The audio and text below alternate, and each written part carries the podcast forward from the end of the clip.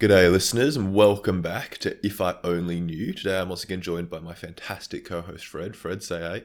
Hello, listeners. Thanks very much for being with me here today, Fred. We're going to be doing a bit of an intergenerational topic this week, a bit more focused in on that, um, because Fred came to me with something that uh, pricked my ears up a, a, week or two ago. He suggested the idea of um, working multiple jobs or, or, or having a part-time job on top of your full-time job might uh, be something that's you know like a positive way to kind of earn money and and be able to pursue your hobbies and like travel and do things that you want to do. And I I was a little bit um hesitant at first to accept this idea because there's a quite like a young person idea of like grind culture or the hustle or something like that um, which to me has always held very negative uh, connotations. And so this is like an attitude of like people like posting money online or, or, or bragging about the number of hours they've worked this week or whatever. They've got three jobs, they've worked 70 hours a week, and, mm. and uh, it's kind of trendy to post about that online and develop a persona about the amount you're working and your ability to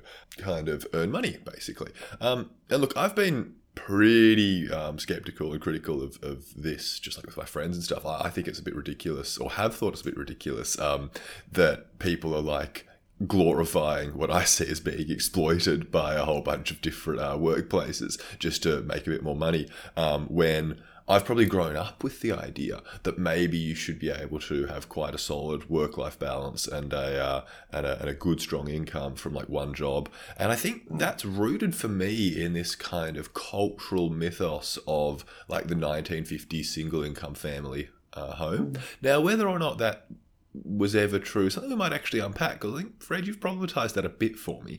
Um, and maybe that's not the aspiration nowadays, but I would love to hear a bit of what you think, Fred, about my cynicism around modern grind culture and kind of what that looks uh, looks like to you as someone who's um, had a lot more experience in the workforce and has worked a, a, like a whole lot themselves. I, I think that'd be great.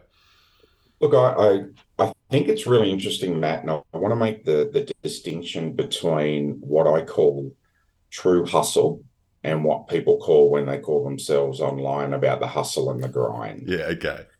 Because I think there's two different things. And there's some stats that were put out recently um, about the idea that if you're on the minimum wage in Australia and you're a single person with the average bills, that you would have about $74 of disposable income a week. Mm, right. If you're a couple, you'd have about $52 of disposable income and if you're a single mother full time on the basic wage, you would be minus $112 a week. So when we live in a world like that, and we're really fortunate because our basic wage, our, our minimum wage is still quite reasonable. Um, but there is a difference between needing to hustle to live and to attain a goal. Right. And that might be financial security or other things versus um, you know, grinding for grinding's sake and creating Hustler University 4.0 from Prison Bait. I think that's his name, isn't it? Yeah, Prison yeah. Bait or whatever it is. that's right. The Cockney rhyming slang, Andrew Tate. That's yeah. right. Um, so the issue at the end of the day is that historically, you are right. We've all got this mythos of the, the 30s, 40s, 50s, the, the breadwinner being uh, a single income in a family economically the conditions were very different. Wages proportionately were very different and it was quite possible um, for an older generation to have a single income and a stay-at-home parent. Traditionally it was a stay-at-home mum and uh, who may have worked before and then worked after the kids got to a certain age.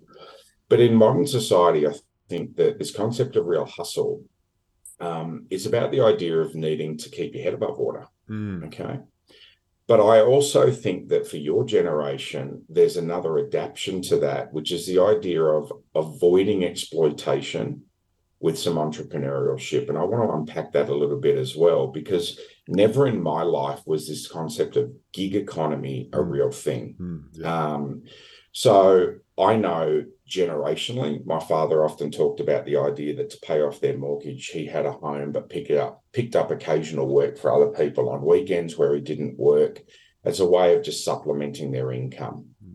I know for my generation, at one point, my best mate, who was a single parent, was working a full time job and then doing office cleaning at night because the office cleaning at night was the additional income he needed to feed and clothe his kids for the school that he wanted them to go to. And I call that hustle. Mm. I think this idea of this, you know, sort of posted online that I'm doing 90 hours a week and this, that, and the other, that's a bit of a co op of the term. Yeah. Yeah. Uh, real hustle's about survival, in my opinion. Mm. Mm. With that said, your generation's got an opportunity to do it a different way. And the example I give is the concept of being able to um, use the gig economy to an extent to create work on your own terms. Mm. And it's not something I had the option of. So, for example, I work with somebody that's a bit younger than you that works here full time that uses her spare time to buy um, uh, secondhand designer clothes, Yeah, right. whether it be from op shops, whether it be online, whether it be Gumtree, eBay, etc. She cleans and mends them, and then goes to a market every second Sunday and sells those clothes for a profit. Mm. And she enjoys the the thrill of the chase, the hunt, Yeah, and yeah. she's worked out that there's a really good financial return for her. She's not working for anybody else; she's working for herself, and she's upcycling a lot of stuff that people don't know has value to a different generation. And she's got a bit of an eye for fashion, I'm sure, and that means that she curates really good pieces in her market store. Mm. Mm. I also know the people that do that market stall thing with the art that they produce or the pottery that they make. So they've turned a hobby into a bit of an interest and that interest into a bit of a financial benefit. Someone like you that's really good with audio um, could be doing work off some of the various creator platforms, doing voiceover work or writing for people.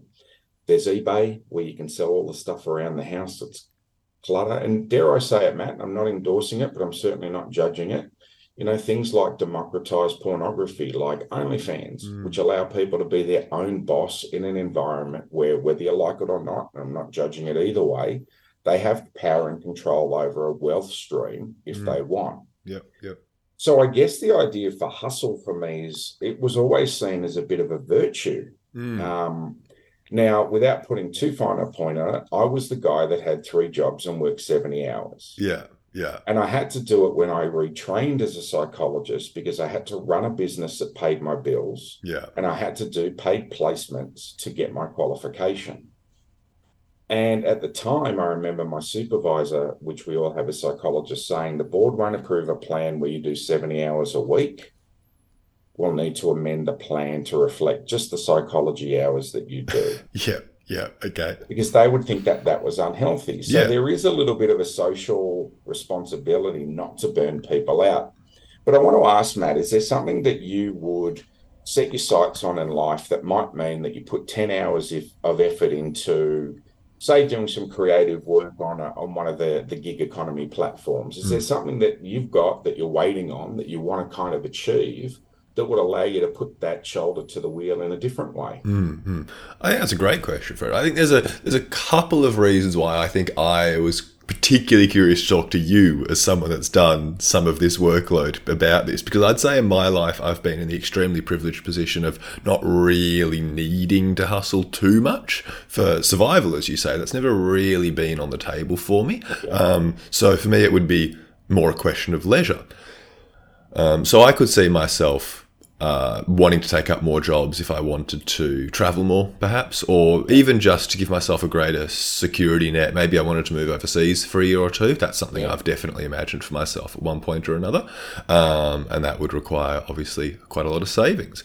Um, I think the the thing for me, at least, I've never managed to come across the kind of uh, work or, or either been self-driven to create my own work in something like that gig economy or uh, come across that kind of work that just kind of fall, falls into your lap for something you can do because I have a feeling that doesn't happen, right? And uh, I've not sorted out, and so it's never happened.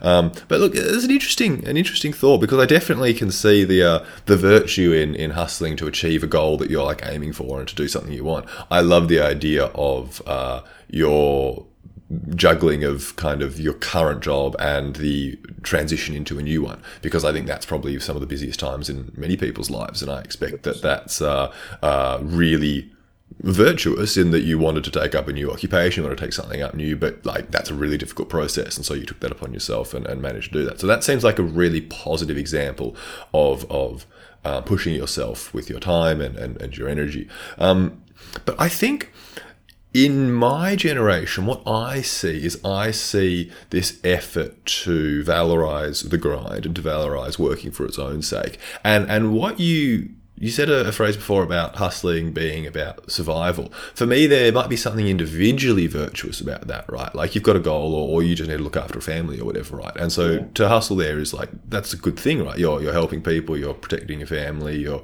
maybe you're just working to better yourself or your career path or whatever.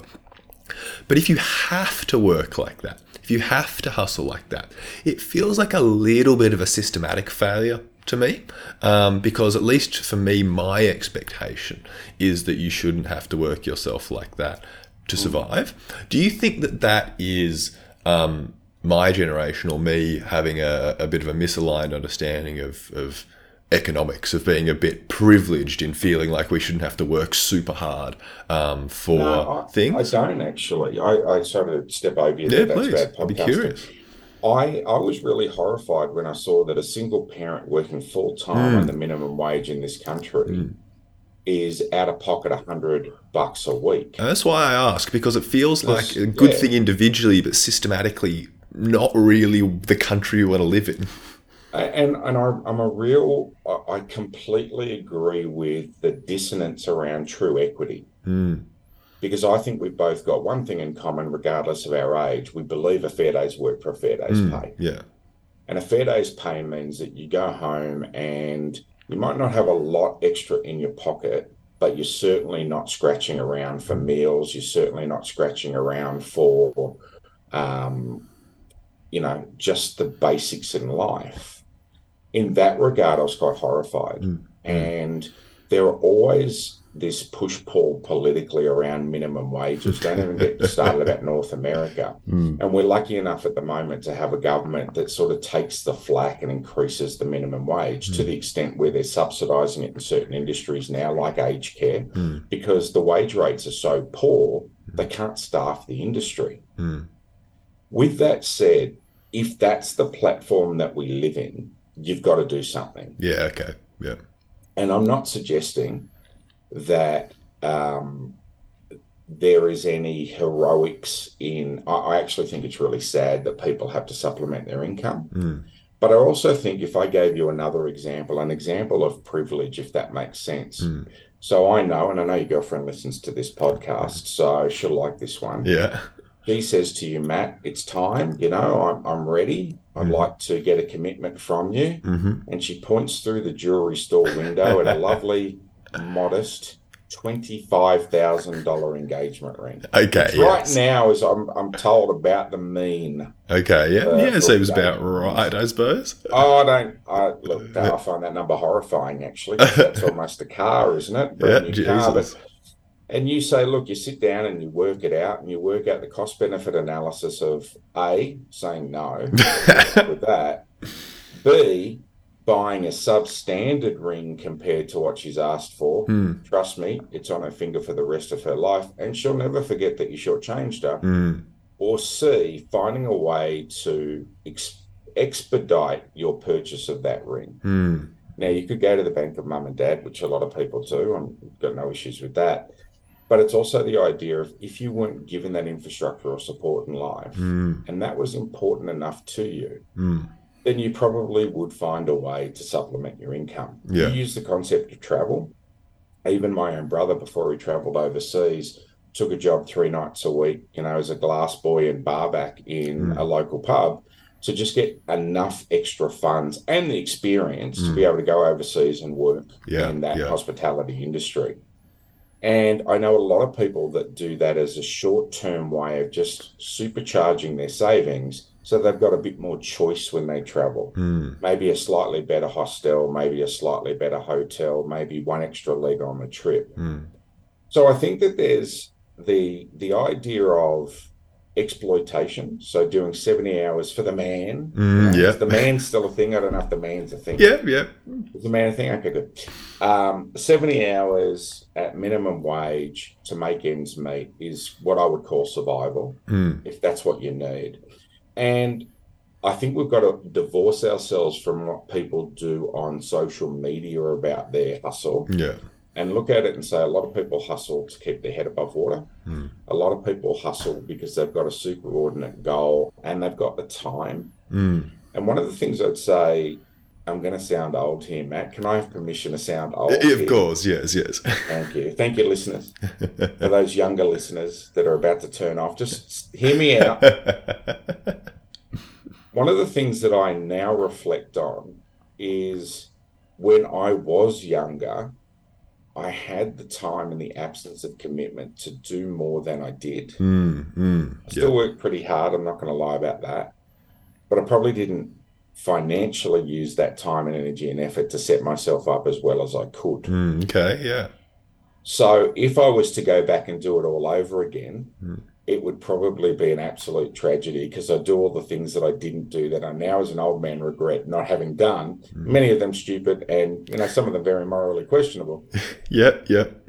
But I would have gotten some advice about proper financial planning and you know the benefit of investing ten dollars when I was twenty Mm, in one share of say a bank Yeah. and what that would have meant now so i want to i want to say that there is this idea of creating independence and choice and keeping your head above water and that's what i call hustle. That's what Mm. i call grind. And it's called the grind because it's not fun. Yeah. it there's a goal that you need to achieve. Sometimes that goal is survival. Other times that goal is very much focused on something else. Mm, I'm not saying that there's virtue in hustle.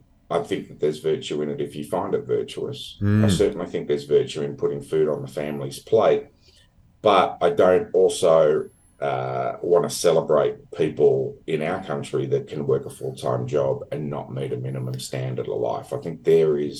Uh, I think we all, as a society, have an obligation to say that those in our, we, we- you should never work a job and not be able to pay your bills. yeah. It's just not okay. I, I really like that framing. It's called the grind because it's hard, right? Like grind, a grindstone and working a grindstone is hard. Being ground down is hard. I think the the concept of the grind that I've been exposed to has sought to disguise that or has sought to Yeah. glamorize it. And I think uh, that middle ground that you've you've brought along today, Fred, is exactly what I was looking for. Basically, I think that's that's really interesting. So thanks very much for for bringing those thoughts, and uh, I'm very glad that I could pick the brains of a grindster himself. Much appreciated. Look, we, I, I will say this: there's the tail end. The sting is always in the tail, Matt. Uh, as I approach my, dare I say it, fiftieth birthday. Ouch. Oh, sigh. Um, the grind is not forever. no, definitely not. You do lose your capacity to grind, Yeah. and and I will say this: there's often people in my life who say to me, "Why would you bother doing that? Pay someone else to do it." And I have to say, "No, no, no, no, no. It's not the way it works around here." And that's why my fence may never fully be painted Yeah. and completed in this lifetime, Matt. But I refuse to allow anybody else to do something that this old fractured body may do itself. So, listeners, thank you for your time today. Uh, another great one from Matt. He's always bringing some really interesting stuff to the table and getting us to reflect on different perspectives. If you want to prompt Matt's thoughts or put out a com- you know complex or, or simple topic for us to discuss, reach out to our links through our page on the podcast app that you're listening to now. Thank you for your time and tune in again next week for If I Only Knew. Cheers, listeners. See ya.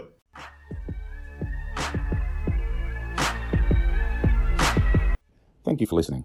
This podcast is a Better Pod Group production, with special thanks to our researcher, Nicola Binks, executive producer, Matt Blanche, the providers of our theme song, with credits that are in our bio, and of course, you, the listener. It's important to remember that this podcast is for entertainment purposes only. Whilst there are therapeutic themes discussed, in no way is this podcast considered treatment, and in the event you're in a psychological emergency, please reach out in whatever way you can through triple zero or Lifeline 13 11 14. It's important to remember that the discussion is for entertainment purposes and the opinions voiced by podcast hosts of theirs and theirs alone. Any reference to copyright or copywritten material is of course the copyright of the copyright owner and or relevant corporate entities. Thank you for listening to Bed Pod Group Productions and tune in to some of our other excellent pod productions on this network.